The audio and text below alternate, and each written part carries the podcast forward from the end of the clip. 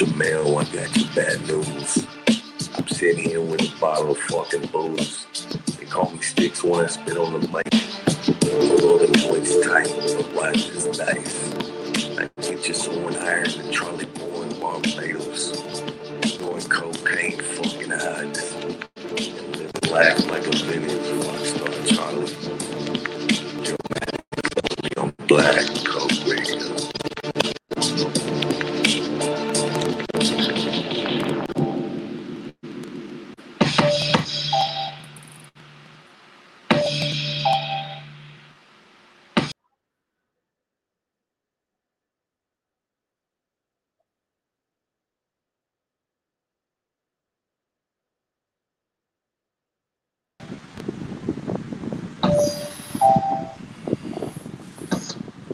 All right, everybody, we are fucking live.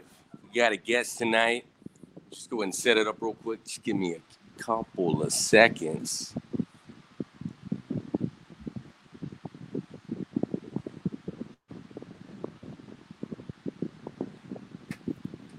And here we go. What's going on, brother?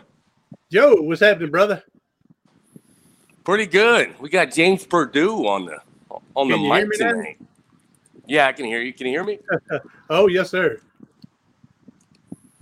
How you doing tonight? Um, I'm doing well. How about you? You looking good? I good? am doing amazing. I, I did not even think I was going to have a guest tonight, but uh, that Corona just kind of helped everybody out, though, right? Yeah, more people are staying at home, right? Hey, when they first Ah. started, when they first started that Corona, um, I was actually at a restaurant and I was talking to one of the the uh, waitress, one of the waiters, and um, I asked him, "Hey, man, with this Corona stuff going on, you know, is it affecting you know much business?" And he says, "Oh no, we got plenty of other beers here." ah, that's funny. I like that. Did you actually hear about Corona, though? Supposedly, when the whole thing kicked off, they were losing so much money because people were like, oh, this has to do with uh, the Mexican beer. Yeah, there you go. so, Tell us about your show, brother. hey, uh, yeah, I got a podcast of my own and uh, YouTube channel, and most of it's on the YouTube channel is talking about overcoming adversities. I get my story how I was 19 years old. I was two weeks into college, and I got my neck broke playing football. And the old thing was I was told I would never walk again, possibly not move from my neck down. And Wow. they, even they've even told my family to put me in a nursing home that I'd be too much of a burden to care for. And so, can you imagine the age of 19? You're in the in a nursing home, and the sad thing is, there's people like that. So I, I just tell people part of my story is. My family and I were hard headed. We decided not to listen to the doctors, and so I went on to become a teacher, an award winning teacher. I coached a state championship team, got a doctorate degree. So it just tells just so so my channel just basically telling good stuff, good good word to get people fired up. Wow. Tell us about that championship team. What, what were you coaching? I was coaching in in our I, I was teaching in a middle school, seventh and eighth grade. Uh, I coached the seventh eighth grade girls basketball team, and so yeah, we we we've been to the state a couple of years in a row, but never got over that final hump to get in that game, and we finally got in the game and we the championship game and, and won it. So, really? Yeah, You're talking about a That- football team in middle school. yeah. Oh, you That were sounds amazing. Yeah, this, this was girls basketball. They they were good. This this team was good. So well, Girls you gotta be basketball. decent. Got to be decent if you're going to win a state, but uh, they were good. Man, that, that is crazy though. Like you're you're a basketball guru? Is that what's going on? I, I used to coach girls basketball, and I coached uh, baseball for a while. So, but uh, then that's a boys baseball, not not the girls baseball now. But uh, yeah, I did girls basketball for about 12, 13 years, something So like tell that. Tell us about how do you pick a position for the for the ladies? Are they already I don't know, do they already have something in mind or because I, want to say most of them are short, right? I mean, you might get a couple of tall ones here and there, but you know what I mean? they're all the majority they're about the same size. Right. Yeah. You know, Yeah. they're- about five, five one, five two, five three, five four, or something. But every now and again, if you got a five nine, boy, you look like you're doing something. If you can get a six footer, that's really intimidating. uh, Oh, especially in man. seventh and eighth grade. But I've I learned, and I don't know why this happened, but usually the taller girls were were intimidated by the others. They they didn't want to hurt the other girls, so they didn't Wow. play as rough and tough as I would like. They wouldn't. They, the smaller ones would get more rebounds than the taller ones because they when they were playing as seven and eight year olds and they're already taller, they were worried about hurting them, the other ones. And so they just kept that mentality even in school. wow. Yeah, that was that that took me a while to figure figure that out because I'd be yelling to the tall girl, "What? Get get up there and get it!" And then and then here they're about half ready to cry. They're about half ready to cry. Oh man. Uh, but finally, yeah, finally one of them told me, I said, why, why aren't you getting, well, when I was younger and we was playing in the city league together, I was always worried I was going to hurt one of them. Oh. But you're not in city league anymore. This is school ball. So what's the difference though between city league and then the school ball, right? For the city league, everybody gets to play, right? All right. And then school, basically, your better players play. You know, you have your big tryouts and everything. And so in City League, you may have seven, eight teams, and then maybe seven or eight girls on every team. But then in school, you may only have eight girls, 15 girls out of that whole hundred. So you get So if you guys don't already know, we got the professor of perseverance on the mic right now talking about basketball with middle school, right? How you Middle coach me. team to a championship.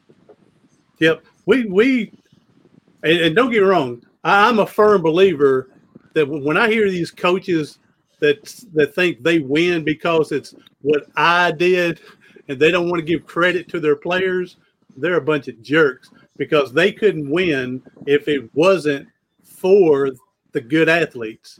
So, I mean, for example, you're not going to win the Kentucky Derby riding a mule.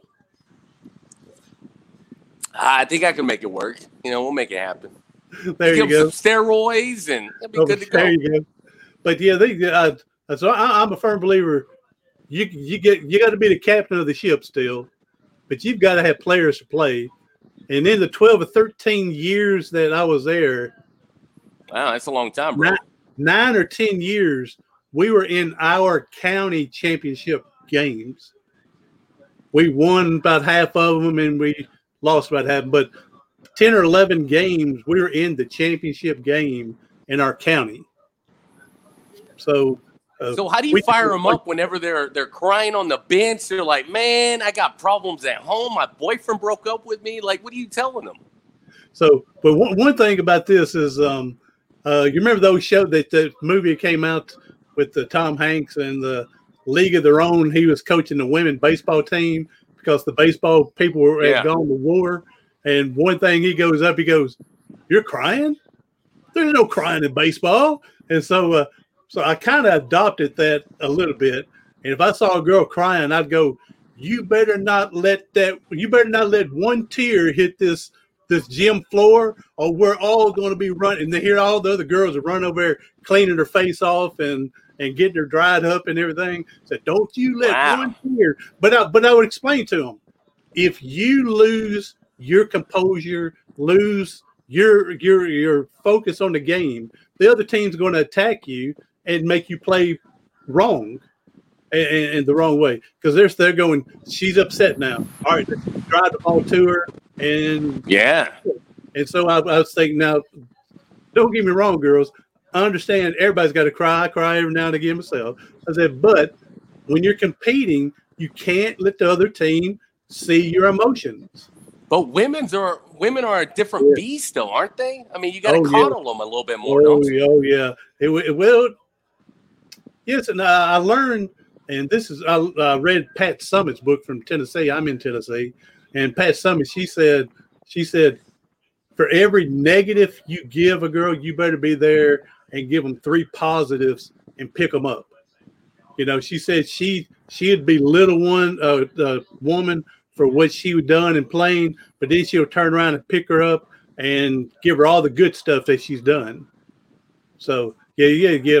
Especially when uh, when when they come up and it, it, they don't tell me the coach anything.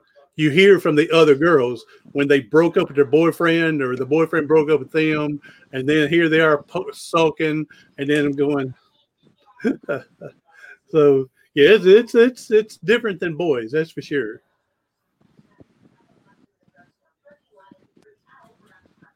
What about in the paint though? It gets pretty nasty though. I mean, we're talking about in the '90s with the NBA players like the uh, the Detroit, Detroit. right? The Pistons. Yeah. They used to they used to elbow each other, punch each other in yeah. the face.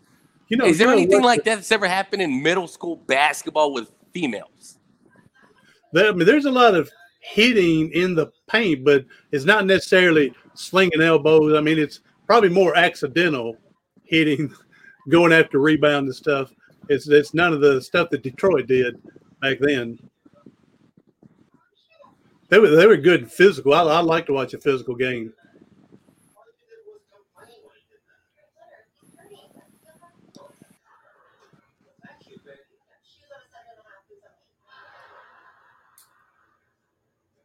All right, Joe. All right, Joe. All that physicality just going rough and then coaching them to greatness. I mean, it sounds amazing. Well it really does. Well, it took us a few years, the other coaches we worked together, you know, it took us a few years to build up what we wanted the team to be like. Do we still got so, you're you're freezing or I'm freezing. All right, let me go and uh, let me go and refresh this stream. All right. Maybe we're having a little uh, Wi-Fi.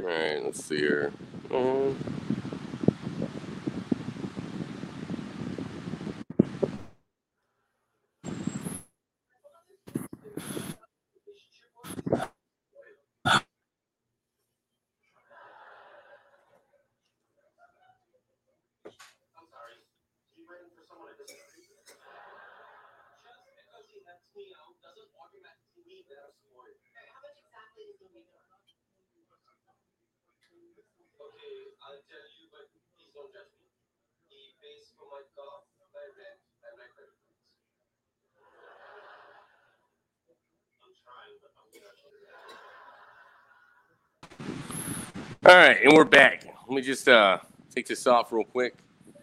Sorry about that. Sometimes we have some issues. Nothing works as it should sometimes. Are you still there? I'm here, yeah. All right. All right, so we're back, you guys. Everybody out there watching Joe Madness show with James Purdue talking about coaching.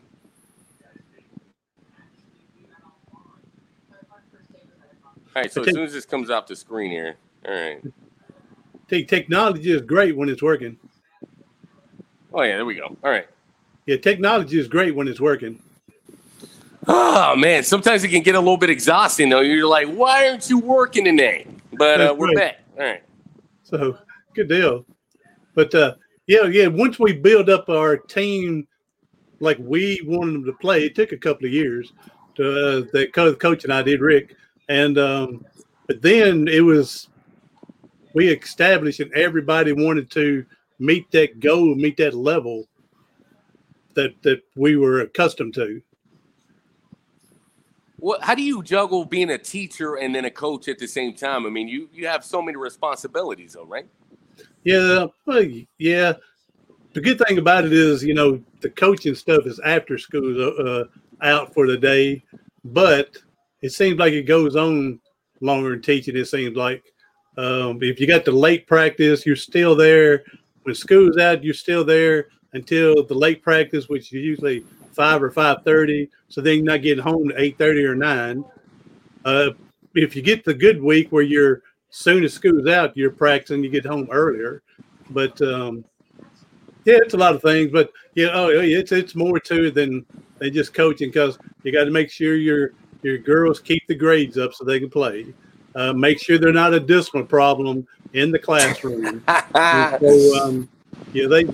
Unfortunately, uh, but I'm very blessed that rarely did any of my players ever really get in trouble. So now we had a couple of them had to do extra work to get their grades up so they could play. But uh, for trouble, discipline, fortunately, we didn't have a lot of that, and so that was great. And what what is the other stuff you're doing? You got a YouTube channel. You you have a lot of guests on there, or is it more like a, a solo podcast? Well, I, I, I do I do my regular YouTube as well. I mean, the same one's going there, Professional Perseverance, and I give little like less than 10 minutes little suggestions but also i do my youtube podcast and we'll do it live and i have the comments open in case any of my subscribers want to come in and ask a question with my people uh, that i come in then i'll you know extract that out the uh, audio out and put it on a real podcast is what i do Hey, sounds but beautiful. I, I so you get a lot of a lot of guests and and, and whatnot, or you just, just you, you, like talking about re- just positivity. Well, I restarted the podcast part back in June. I started last September, but I had to oh, stop okay, it for a while. You. Restarted it, but I mean, I uh, those interviews on my podcast, even the YouTube podcast, um, it's people that have overcome adversities. For example, today I talked to a guy that was in a car wreck and his girlfriend died and her sister died in the wreck. He lived but paralyzed. Wow. And so we talked about his story today. Yeah, oh yeah. Can you imagine what they call survivor guilt? Why did I live, live for them to die? And uh, so, but I, I, interviewed this one guy that uh, his name's Captain Charlie Plumb. Back in the late 60s and 70s, he was in the Vietnam War flying planes on his 75th mission, his plane got shot down, and he was a prisoner of war over in Vietnam for nearly six years. Wow. Beaten and tortured and starving, breaking bones, things like that. We we talked to interviewed him. So we just get hold of people that have overcome adversities and share it with the uh, world with best we can, and hopefully it would inspire somebody else that's having a bad day and they hear what uh, Captain Plumb's been through, and they'll go, you know, maybe I got it better than I think. Wow, that, that's got to be rough though to sit there and listen to the stories, and then they tell you how they were tortured, they broke bones. I mean, were they crying about it, or were they pretty much composed?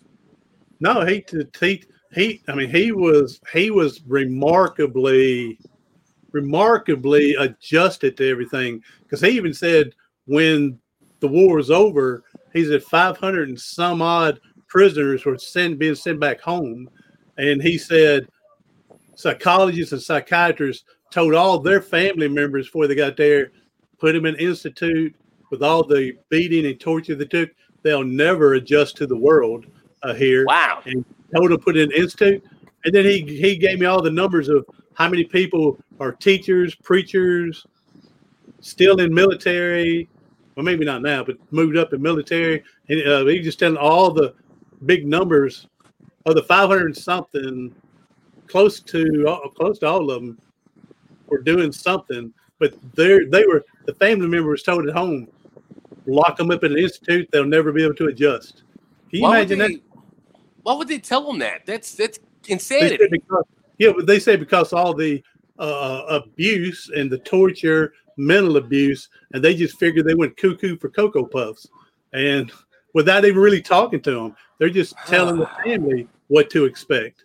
And then he said he come home. Everybody was amazed that he still he had a great sense of humor. Right before a day before I was going to interview him, he sent me a text and said, Hey James, how about this opening we can start off with? And the text was he said, with all this stuff going on with this corona and the COVID 19, he said, how about let's talk, let's open and talk about how he, he was able to use ad, the adversity of the to his advantage of not being able to use Charmin toilet paper for nearly six years. oh man. So he That's he a crazy thing though, right? I mean, you're talking about the whole corona thing kicks off and then people are just losing their, their shit literally over toilet paper. Yeah, exactly. They, so he's saying, you know, here's people hoarding and grabbing all the toilet paper they can carry to get out of the store and not leaving it for anybody else. And he said, here I am literally, he didn't say this word for word, but like you were saying, I'm laying on this bed tortured and I'm shitting and pissing on myself because and I don't have toilet paper. And here's people grabbing it like it's gold and don't want to share it. So he, Did he you, did you ask him about that though? Did you ask him about the torture and like the Yeah, I conditions and He told did? me that, uh, it was. I mean, it was just they beat them, starve them. Yeah, they play mental games with them. You know, to uh, yeah, yeah, yeah, yeah. I talked to him about that. So he he's he of course he's talking that was back in early seventies when all that took place, sixties and seventies. So he's he's he's got a book out and he goes around and speaks to other people. So yeah, he's what was the time span though? Did you ask him like what what dates? But uh, I know it's like the last three years 67, 60, 68, 1967 to like 72, 73. He said it was nearly six years. Oh my gosh. Nearly Jeez. six. It was I don't remember the exact number, but he said the number is like, I'd have to look it up. It's like 2,103. And that's how many days he was captive. Oh my gosh. How do you how do you survive that? How do you find the will to live? Well, here's a great thing: is uh, he said one thing he went through was he he was a failure because his plane got shot down, and he said he was a failure. He let his country down, let his family down, and he Yeah. felt guilty that uh, he got caught by the enemy, basically. And um, he said that um, this is awesome. This is awesome. He said they learned because they were not allowed to talk. They're in individual cells. And even though they're next door to another American, they were not allowed to talk to each other. So they developed a system by pulling and tugging on a string, and it represent the alphabet. And they were able to communicate with their next door neighbor with this tugging and pulling, you know, kind of like uh, Morse code. Um, Yeah. and they had prisoners do. Yeah, they do some of that yeah. And then he said they even got to they would cough out certain codes the same way, and the enemy never figured that out. You know, they'd cough and cough, cough, and do other stuff and snort and, and sneeze, and, and they would communicate that way to keep their mind from getting infested with the uh, beatings and negative stuff. Oh my gosh. I mean, you know, I, I tell everybody all the time though. I, I run, I like to run. I mean, I don't like it, but I do it, right? And Yeah. I, I run out there in 100 degree heat. And I tell everybody, the sun breaks you, man. Like, Oh, you yeah. got to find something inside to just keep going. And I, I can't even imagine, though, just getting tortured day after day. You're like, oh, it's time to get tortured again. What Yeah, am I to think about? Because I don't want to be here, right? Yeah, you're going. What time is it? They unlock the thing. You go. Oh, that's what time it is. Yeah, can you imagine that?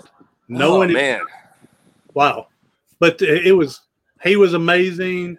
I mean, if just by looking at him, you you would never known he went through that. I mean, he just adjusted very well. I think he's. I can't. I think he said once a year, or is it once a year, or maybe once every three years? I, I'd have to go back and listen to that. He meets up with a bunch of the prisoner POWs, and they'll meet up in one location and just talk about the good old days, right? Uh, and I, Wow. and I asked him about that. I said, I said, y'all, y'all talk about, you know, what kind of who who took the most torture or what? He said, oh no, no, no, no, we don't talk about like that. We just talk about all the positive stuff and the good thing that's happening in life right now. And so he got to meet. Um, it was years later, I forgot, but the the guy Vietnamese, I guess that that was in charge of punishing him. He got to meet him. He got to meet him after the war. This was this, this is only like eight or ten years ago, I think he said. But he got and somebody in, in one of the colleges was doing a university was doing a study or or something, and he was actually going to bring the guy, the prisoner, the one that kept him up or what, and he let him meet. And so Captain Plumb said he thought when he met with him that the guy was going to say, "Hey, I'm sorry. You know, this is war. I did what I was supposed to do, but I'm sorry I did it." He that's what he thought. He said, far from his mind that he never apologized. He he even he even said, "I." He said he said he he, he said the guy told him, "I'm the one that helped keep you healthy." You still there, James? Yes, All right, here we go. All right, we're back. All right. but he got to meet that uh, the prisoner that beat him and everything uh, for a while, and he thought the guy was going to apologize to him, you know, for what he'd done. And you know, he thought he'd say, "Hey, I'm sorry it happened, but we were at war. I did what I was supposed to do according to my." And he just tweeted what he thought he was going to. He said it was far from apologizing. He said the guy says, "You remember me? I'm the one that protected you and kept you in good health." Wow. That's what he told him. And what did what did the other guy tell him? Nah, they he, they both gave each other a hug, and that's when the guy told him that.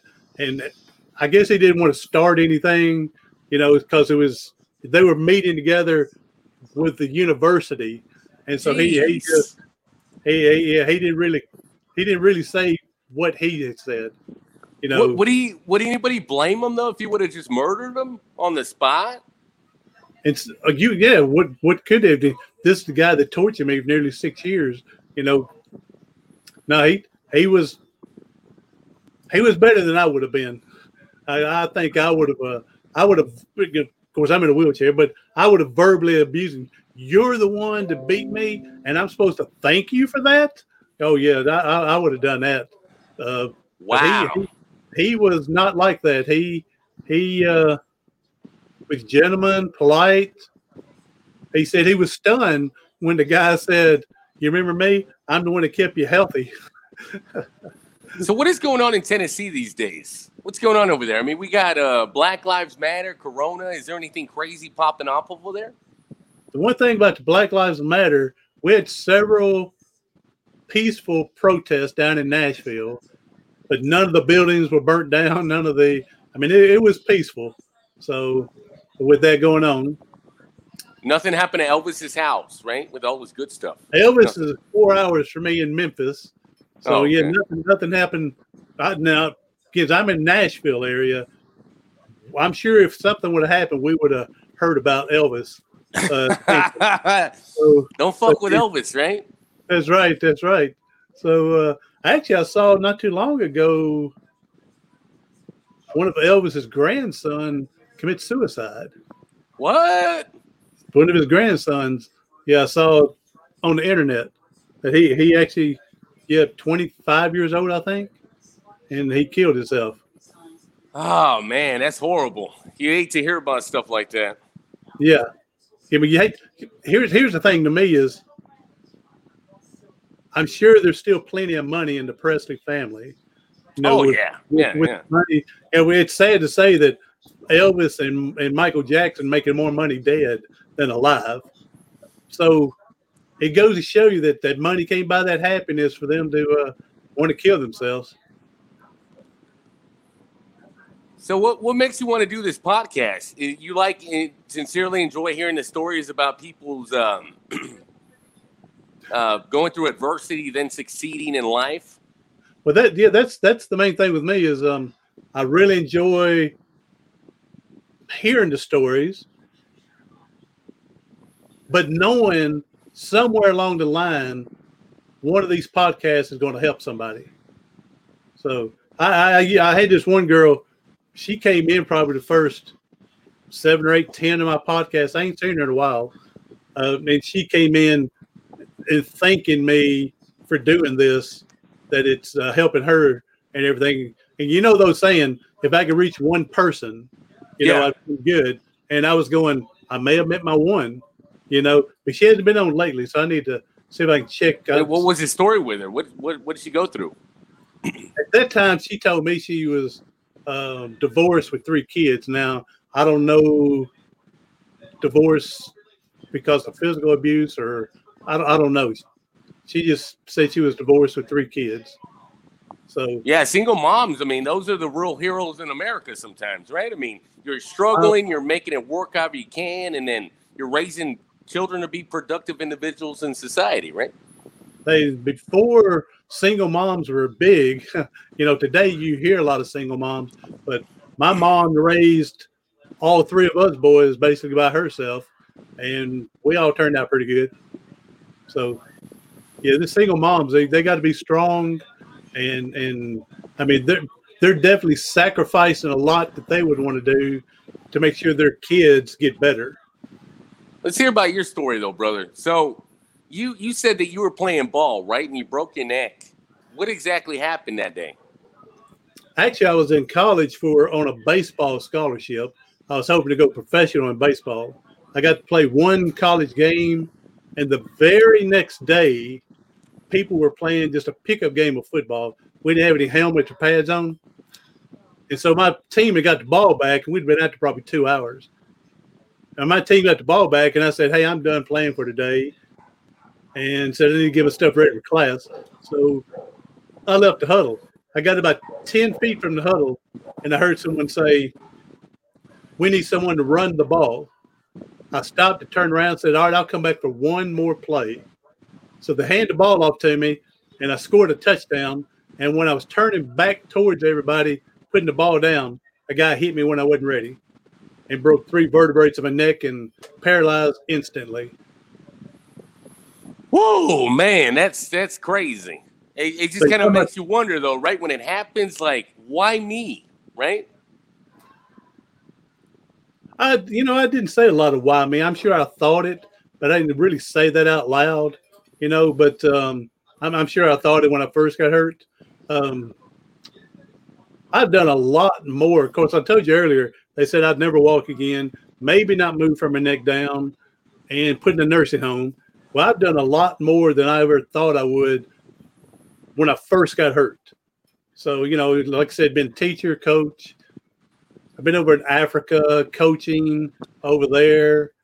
I was an, ambassador for disabled people. I had 12 wheelchairs donated to give to people in Africa to get those people out in public. Because over in that area where we were in Yeah. Africa, in Africa, was if you can't farm, build a, a house, if you can't be productive in society, you're not allowed to get out in it, basically. And Wow. so that's why I went to coach our girls or women's team. It was a women's team. Coach them and um, and get 12 wheelchairs out so we get some other people out of the house. Is that the thing, though? Does nobody want to coach female sports? Is that what's going on? Oh no, there's a lot of big, big coaches and females. Oh, there's a lot of you know Connecticut, you know up there. I forgot his name, but you know UConn. They they won a lot of championships. They had a, a hundred game winning streak at one time, hundred plus winning winning streak, and they didn't lose a game for like three and a half years in college. But if we're going to be honest, though, right? I mean, nobody's watching the females play. They they just That care is- about the men, right? Very much true. That even though they still have their championships, they have all their games. A lot of people don't pay to to watch the women, so which is sad to me. That uh, and, and you know our women's soccer team, I guess Olympic, they won this soccer, but then they were talking about how much money they're less paid than the men's, and the men didn't win, and they're talking about how much more money they made. And the thing goes back to the women don't bring in the money to be able Why to get is it though? I mean, do you have you thought about that? Like, why is it so? I don't know. There's a big gap between the men and the female and the money, right? Like, why is that? that. Uh, uh, for I don't know for whatever reason, people don't go to watch the women play. I have no, you know, because if they were selling out their venues, they would get more money, but they can't get people to go. Hey, there's Maybe a it's because they're too nice, right? Maybe that's what it is. They're too nice. Oh no, not today, not today. If you'd have said that 30 years ago, but not today, these women, they are not to say 30 years ago they weren't athletes, but today they're true athletes. I mean, they're weightlifting like men do, they're cardiovascular running like men. Now, they may not be throwing 100 pounds around, but for the woman, it maybe 65 pounds might equal 100. I, I don't know what that would be, but they're throwing their limit just like the men would today. Yeah, they're not they're not as nice as you would think. so you're a doctor, right? Is that what you said? You're a doctor? I got a doctorate in education. Yeah, I, I can't. I tell people I can't write out a prescription to get medication. I said, but but I can I can drive you to the I can drive you to Walmart and pick them up for you. Wow, I love that. Do you get a lot of that though? People are just like, "Hey, man, come on, give me some of that uh, oxycodone or whatever, right? Oxycontin." No, if you wouldn't believe that the people that I went to school with, they're surprised when they hear that I have a doctorate. So they go, "You, you, you got a doctorate degree?" Oh wow, man, that's horrible. What do you tell them? So I would. Well, then I want to gloat in front of them because I knew they went to college and quit, and so I Yeah, wanna, there you go. I want to gloat in front of them, but then I try not to. So So you've been through a lot of amazing experiences in your life that have been kind of, uh, I mean, for less lack of a better word, just tragic, right? But you just made something positive come out of it. What I what think- just kind of kept you going? Like what I think a lot just, there's two, two things. Uh, my mom again was a single mother most of the time. She remarried at one point, but then he died right when I was 16, and they remarried. They've been married maybe nine or ten years, and so there was a 10, 10 year window that I had a father in my life. But my mom raised me up before the, she remarried, and after he died, she did all the raising. So watching her being strong helped. But I also believe that uh, competition in sports teach you a lot in life. You know, they teach you how to be a hopefully a good winner, hopefully a good loser, not a, a loser that's sulks and pout and whine and cry. yeah, So uh, I'm, I'm, I'm I'm a believer that teach you teamwork to work with your team players. It teaches you how to adjust when certain things are going on. So I think there's a lot of it goes with the added with the team sports as well. And again, for some reason, I think in my DNA, it's been instilled to persevere. So I mean, I could have easily when I when I first got hurt, I could have easily just laid in bed, yep. be be fed like a vegetable, you know, eating whatever somebody's feeding me, and then watching their TV shows because I couldn't reach the remote and change the channel and watching their shows. So I could have easily done that. Oh man, And, and someone asked me one time about, they said, I don't think I could do what you do. And one, you don't know because you're not in the situation. You know, like uh, Captain Plumb, I said, I told him, Captain, I don't know if I could have gone through the beating and torture you went through. And then he says, James, I don't know if I can just sit in a wheelchair like you do. And so you don't know what you can do until you're put in a situation. And then that's a crazy question in its own, though, isn't it? Like, what Yeah. would you rather have? Be in a wheelchair or get tortured for six years? yeah, uh, They're both bad, right? Yeah. Uh, one guy I really like. Uh, if you ever look up Char- uh, Captain Charlie Plumb on YouTube, he's got this one speech where he talks about he was in prison in an eight foot cell. He could walk one way in his eight foot. And he says, even though I was in prison for in an eight foot cell, he said, there's a lot of people that are in prison in their eight inch mind. Oh yeah, yeah. So he They talk- don't see the big picture, right? They're just kind of just tunnel vision. Yeah.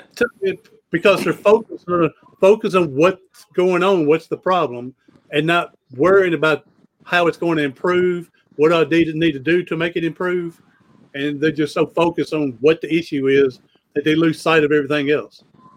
So this is something that could happen to everybody that that has happened to you in your life. If if somebody Oh, were to go through this tomorrow, what advice would you give them to? I don't know, just keep going. Find that- something good out there. to to persevere. Definitely, I mean, I've been in the wheelchair now 37 years almost, and here I am talking to other people who's been in five years and three years and eight years. And the thing I tell them is uh, the same thing. that I I tell them you got you have two choices. You can lay in bed and let them feed you and watch their t- your whoever's changing the channel on the TV, or you can get up and go make the best life that you can make out of it. It may not be the life that you want it, but it can be better than nothing. I gotta ask you though. I gotta ask you. So you're married or are you single? Single. What's the dating life though? What What's the landscape like when whenever you're in a situation like that? I've had very few relationships because I'm not that strong person, I think. But then I'll see other people that's in wheelchairs and they get a woman, no problem, it seems like. When they first get injured, that's when the spouse, man or woman, whoever got hurt, man or woman, spouse, that's when it's challenging. And that's where a high number leave, divorce whatnot, and say, I didn't I didn't bargain for this.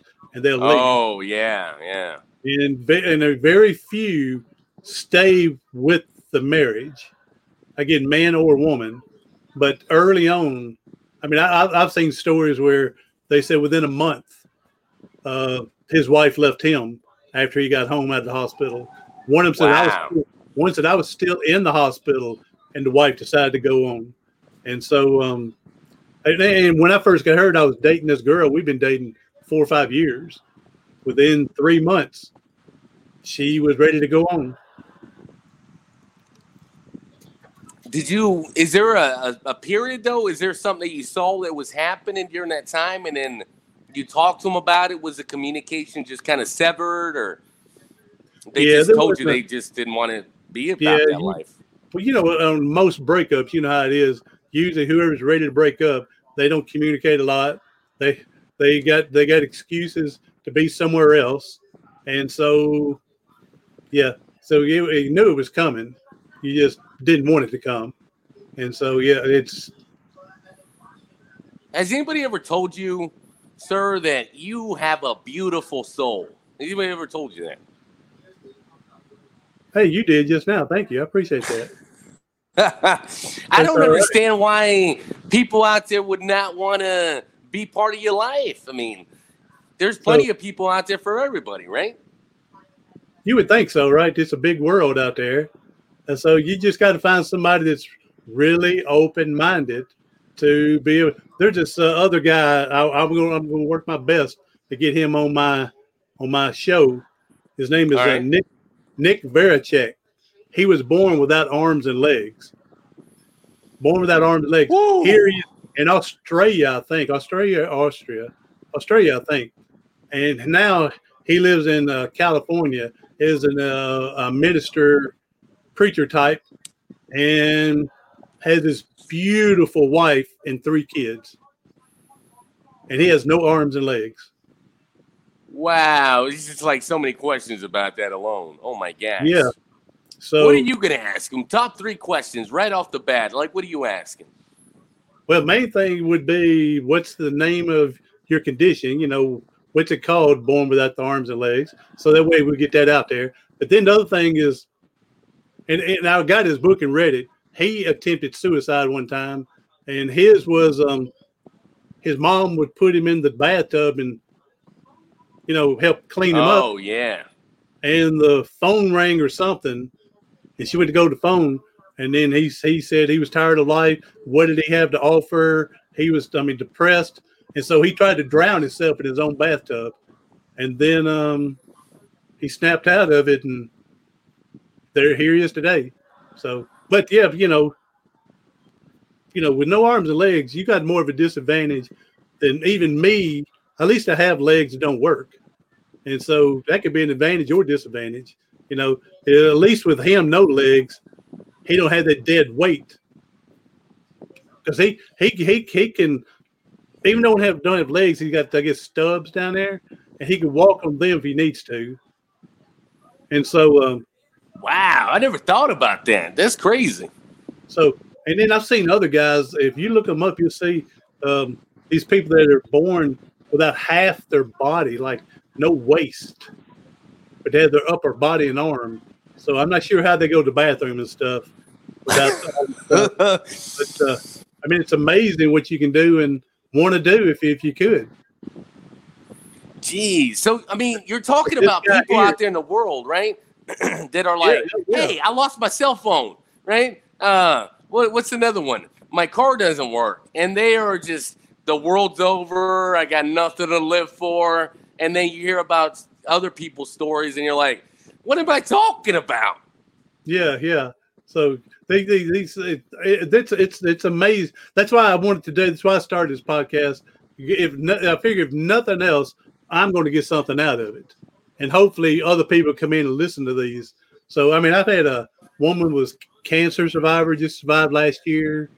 Um, several spinal cord injury people.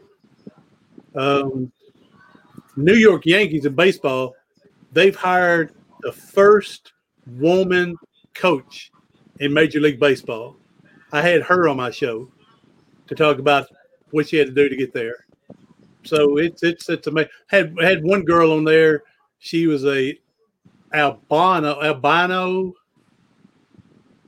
and legally blind, but she's albino. Her skin's all white, pale as can be. Her hair is white, pale as can be. It can never get the pigment. It never be black. It never turn gray. Her eyebrows white as can be. She's just true albino. And, and what is uh, she doing? Uh, she lives in a group home, so I don't think she works or anything. So and she's le- illegally blind as well. And how do you find your guests? What are you finding? Uh, actually, heard, wonderful people. Actually, I've heard. I found that. Um, I'm good. Thank you, mom. I, am actually at uh, so actually at Walmart here in Gallatin where I live. So her good to talking, but um, others I just people I know give me names to try to get hold of, or I'll uh, look them up and Google them and try to see if I can get hold of somebody. Like uh, I just got an email trying to get this other one. Uh, I don't know if you heard of Mike Utley. He played professional football for Detroit Lions, and he got his neck broke oh, wow. in a game as a professional football player. And so I may be getting him on my show. So, but yeah, I just I'm trying to get uh, now. It's not going to happen right now, but I asked earlier in the spring when when football was dead for a while. Uh, you know, the 49ers has a female coach. And so I tried to get her, but she never responded back to me. And what are, what are you doing? Just looking them up and uh, just shooting them an email? Is that what's going on? Oh, I'll try to do a video so they can see my face and go ahead and tell them. First thing I lead off with, hey, I am a person that's a spinal cord injury, got my neck broke playing football. That way I can try to relate sports with them. And oh, then, okay. And then I, because uh, most people go after, most of them are sporting people. I try to go after. And so um, then I'll tell them to say, hey, I know you're the first female coach in NFL. I would love to have your story and journey on my podcast. Well, she never responded. But again, the one from the New York Yankees, she did. Wow, man, that's a lot of uh, people you're just reaching out to try to get their stories, man. I love it. So you're yeah, putting in a lot of work. I tell you, it's it's uh, hey, hopefully a lot of work will bring a lot of money one day, right? exactly, though. But well, what kind of hobbies you got? What what do you got going on these days? Uh, I don't coach anymore. Um, main thing is the YouTubing and um, podcasting I enjoy going to movies or whatnot. And um, now I'd love to go fishing. Uh, I say fishing, I, I, usually drown more worms than I actually catch fish. But I, I, enjoy that. Uh, but uh. it's hard for me finding people that would take their time because they have to carry all the poles. I can't carry them and push my wheelchair. So I have to do all the work and then fish and then load everything back up. So sometimes I can find somebody to go, and sometimes I can't. But You gotta I feel like an asshole though that you're like, hey, you gotta carry everything, you know? I'm just kind of tagging along. But yeah, that's right. The- of course, they know they're going up front, right? They know that. So, um, but yeah, I, I, there's been several places that I found that are designed for wheelchairs, and will be 20 feet out in the water where the dock was built for wheelchairs. So you're off the bank fishing. There's one place close where I live. It's about 45 minutes, 45 minutes where I live, and I bet you that thing is 75 feet to 100 feet out in the water. So haven't fished there yet, but I want to. So what what about these fishes though? How many are you catching? Are you are you taking some home for dinner? Oh yeah, there's been times we bring in a nice two or three catfish and have a catfish uh, cookout and everything like that two or three times. Um, most of the stuff I catch is either catfish or bluegills. Every now and then I get a bass because that bass you have to throw it and bring it in and throw it. It wears my arm out. I'd rather just throw it out and just sit there and wait for a catfish to get it. Man, I kind of feel like like you you should get a net. You know what I mean? Yeah, drop a net down there. There you go. Um, yeah, drop it in there. You got a big net. You get in there, and then the fish just kind of go in the net, and then you pull it out, and you got like fifty thousand fish. Right? Kind of makes That's right. That's right. That'd be too easy, wouldn't it? I don't know because they still got to be there, huh? All right, all right, come on. Tell us about Tennessee, though. What's going on over there? I've never been. Tell us the hot spots. where you Tell where us. you located? I'm in San Antonio right now. San Antonio. Um, the biggest hopping thing is Nashville. I mean, it's 30 minutes where I live, and they it's Nashville there. They um they got their honky tonks going, got live bands playing. Uh, of course, the Corona's hurt the events and everything. But downtown, we neither got the Titans football going on. Nobody's going to that. Come on. Nobody No, wa- not- nobody's watching that. Oh, nowadays there's there's nothing going on anywhere hardly. I'm just talking about generally what's happening.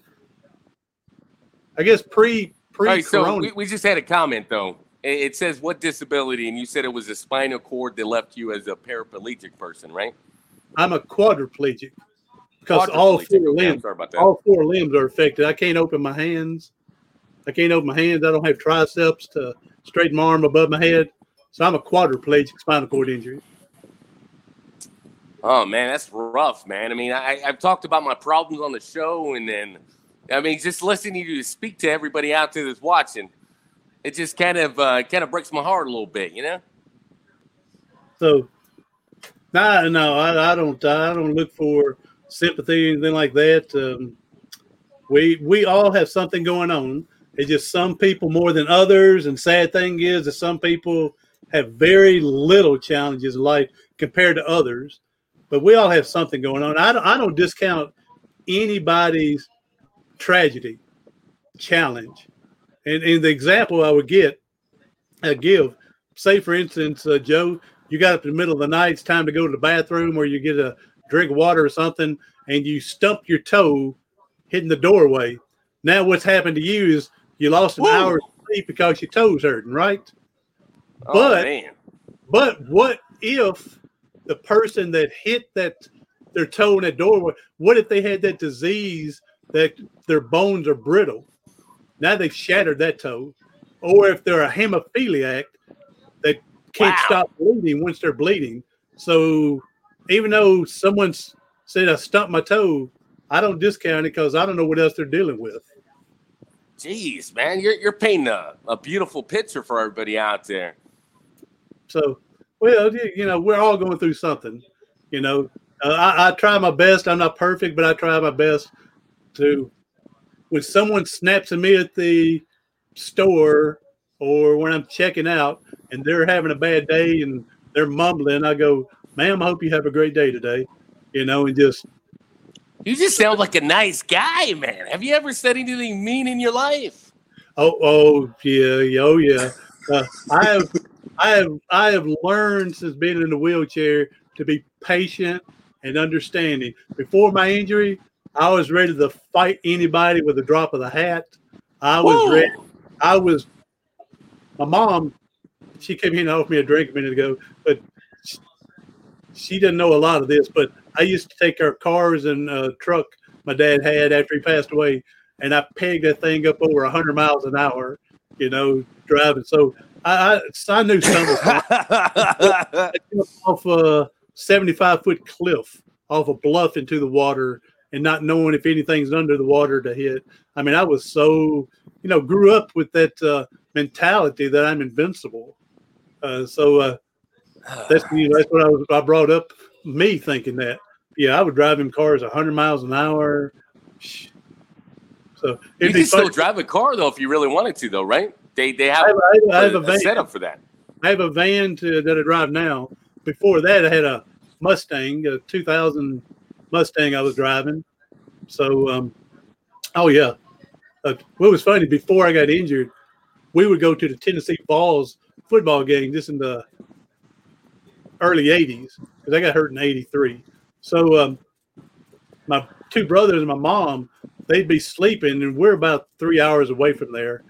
And while they're sleeping, I peg that car up to 100, and, and they go, how do, we, how do we get here in two hours instead of three? so Wow. they wake, Let me ask when you a they- question. when, I, when they'd wake up, and then I take the foot off the gas. So what happens if you get pulled over and they're like, "Sir, we're gonna need you to step out of the car. We're gonna need you to do a a sobriety test." Like, how does that work? Yeah, we hadn't had that incident yet.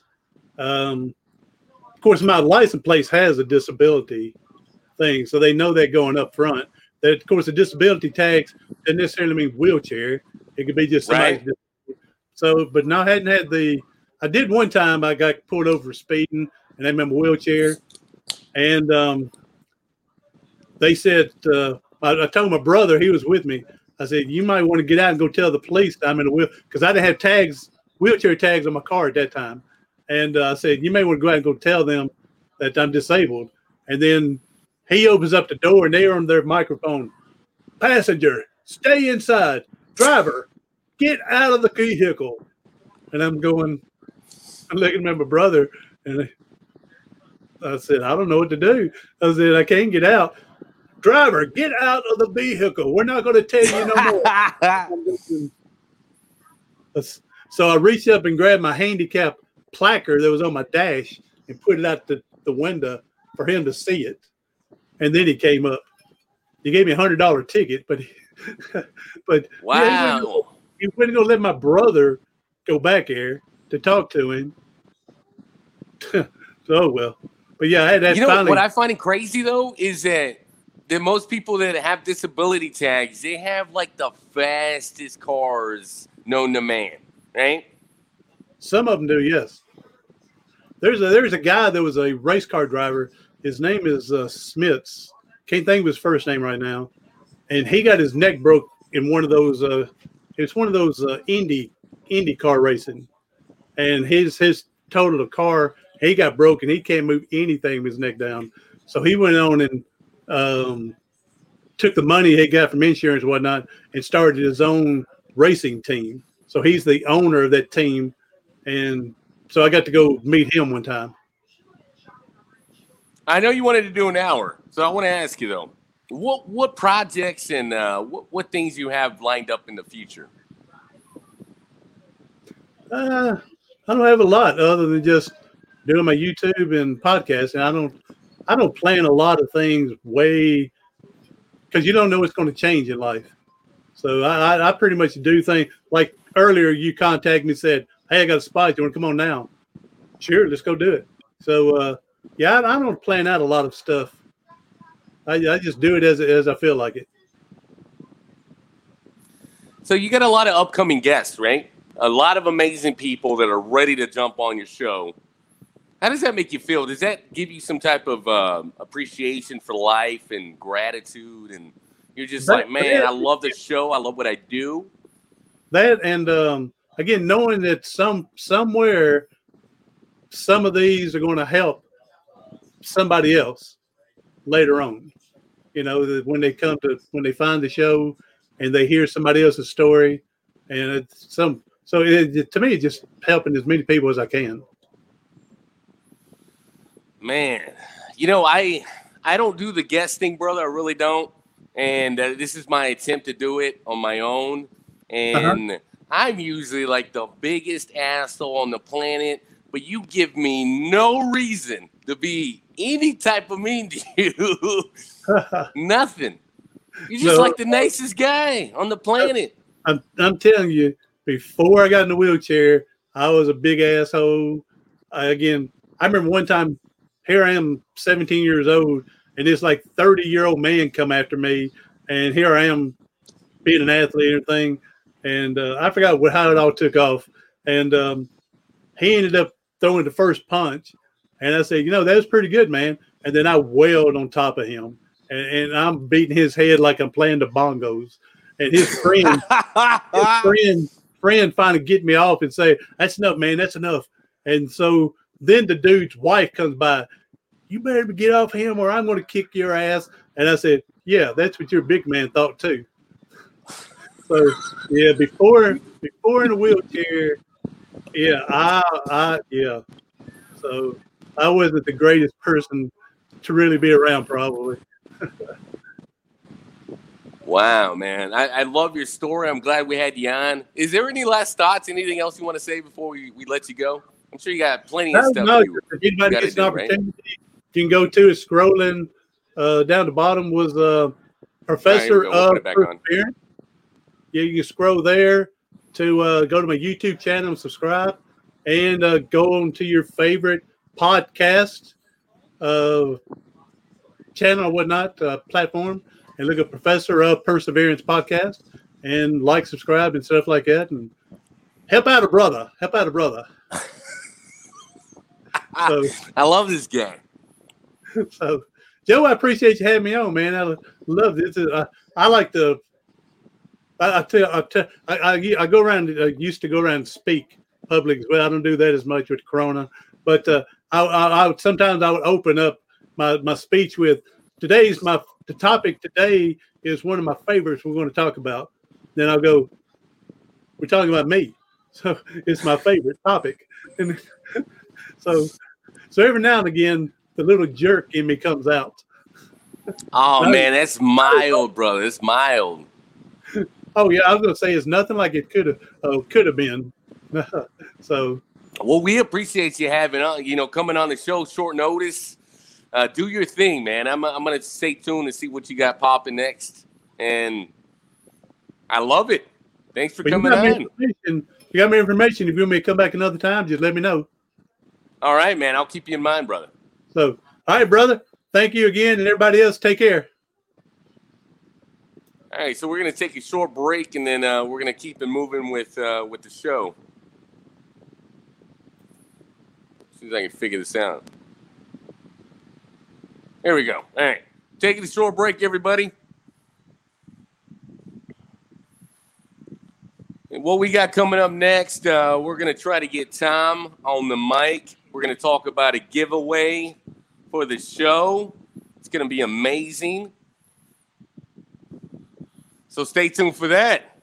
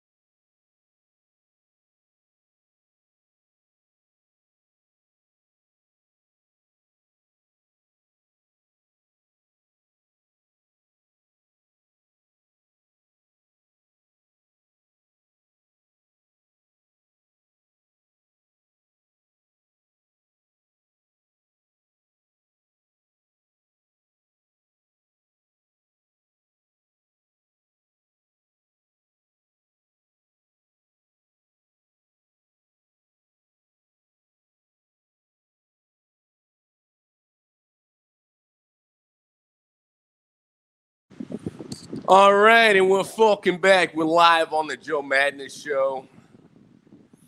Uh, I was gonna, I was gonna message Tom and let him know what we're doing, right? Like, hey, bitch, come on, jump on the mic. But um, my tablet died on me, so hopefully he's watching. Just get him on real quick. If it's not, I'll just ramble for a little bit. We'll kill the stream. We'll come back talking about the giveaway, right? Because we got a giveaway for everybody out there that supports the show. Uh, we're talking about the experiment, right? The experiment fucking podcast.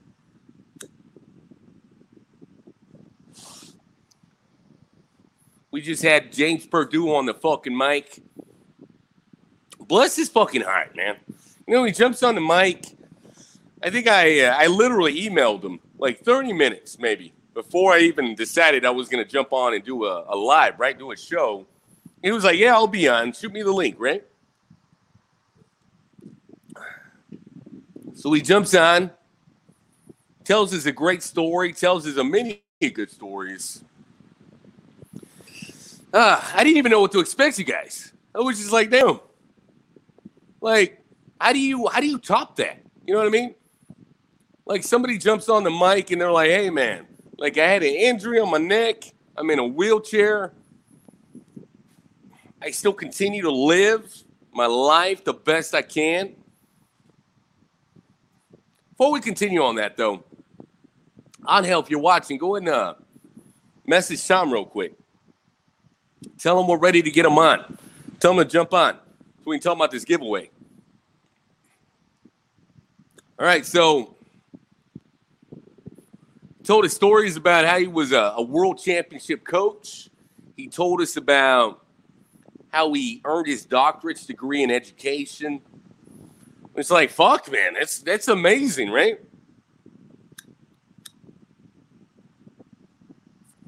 You know, somebody messaged earlier. Where's the message at? Joe, you're being too nice. You know, it's just like, man, you know, I've never lied to anybody out there that watches me, right? I mean, I put on a fucking show for everybody, right? That's what that's what I do. I've never had guests really to speak of. And man, our, our other show, The Experiments, got so many fucking guests just booked for months. And there's so many people that want want to jump on the show, right? And the show they want to jump on is the, the Joe Madness show, right? So I I emailed a bunch of them. I was like, man, we uh, we wanted to get you on the other show, but we're so fucking overflowed. So let me let me put you on the show you originally wanted to be on, right? I don't know anything about being a, a host with guests. I don't know anything about that. I really don't. I I've done the show by myself, and I think I've done pretty well. And then I mean, he's talking about adding guests to the to the show, and it's just I don't know. It's it's a little terrifying, right? Kind of paints you guys a picture real quick. Um, I got through grilling some chicken. I chowed that shit down. I chowed it down. I was uh, walking to the shed. I plugged it in. I turned on some music, and I fucking went right. Let me see if I can turn this fucking tablet on. We get Tom on the fucking mic so we can talk about this giveaway.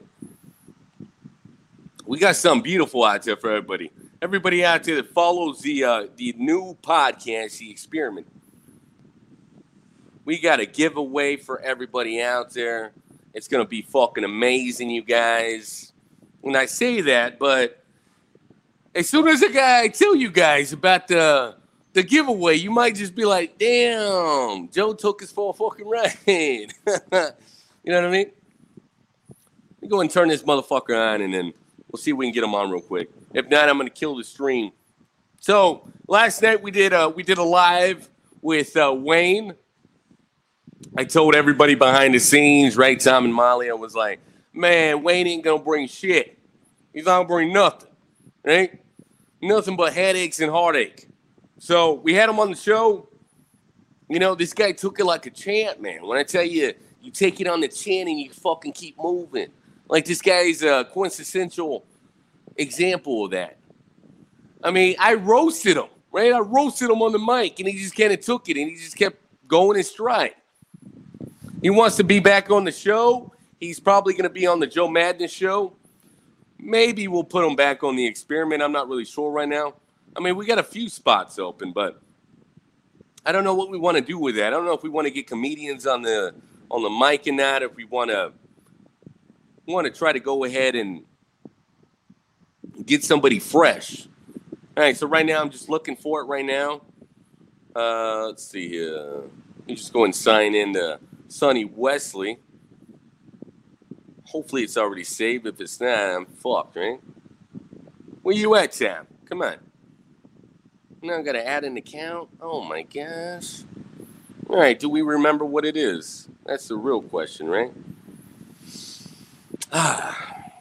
So yeah, we had uh we had Wayne, we had the great Corby Mitlade. She was on the mic talking about her her tarot card readings. It was just amazing. I loved it. You know, at the end, she kind of read my cards a little bit. you know, I, I like to tell everybody out there, you know, behind the scenes, right? That you know, it's for entertainment, man. You know what I mean? If you're going to sit there and, and believe what somebody tells you about your own life,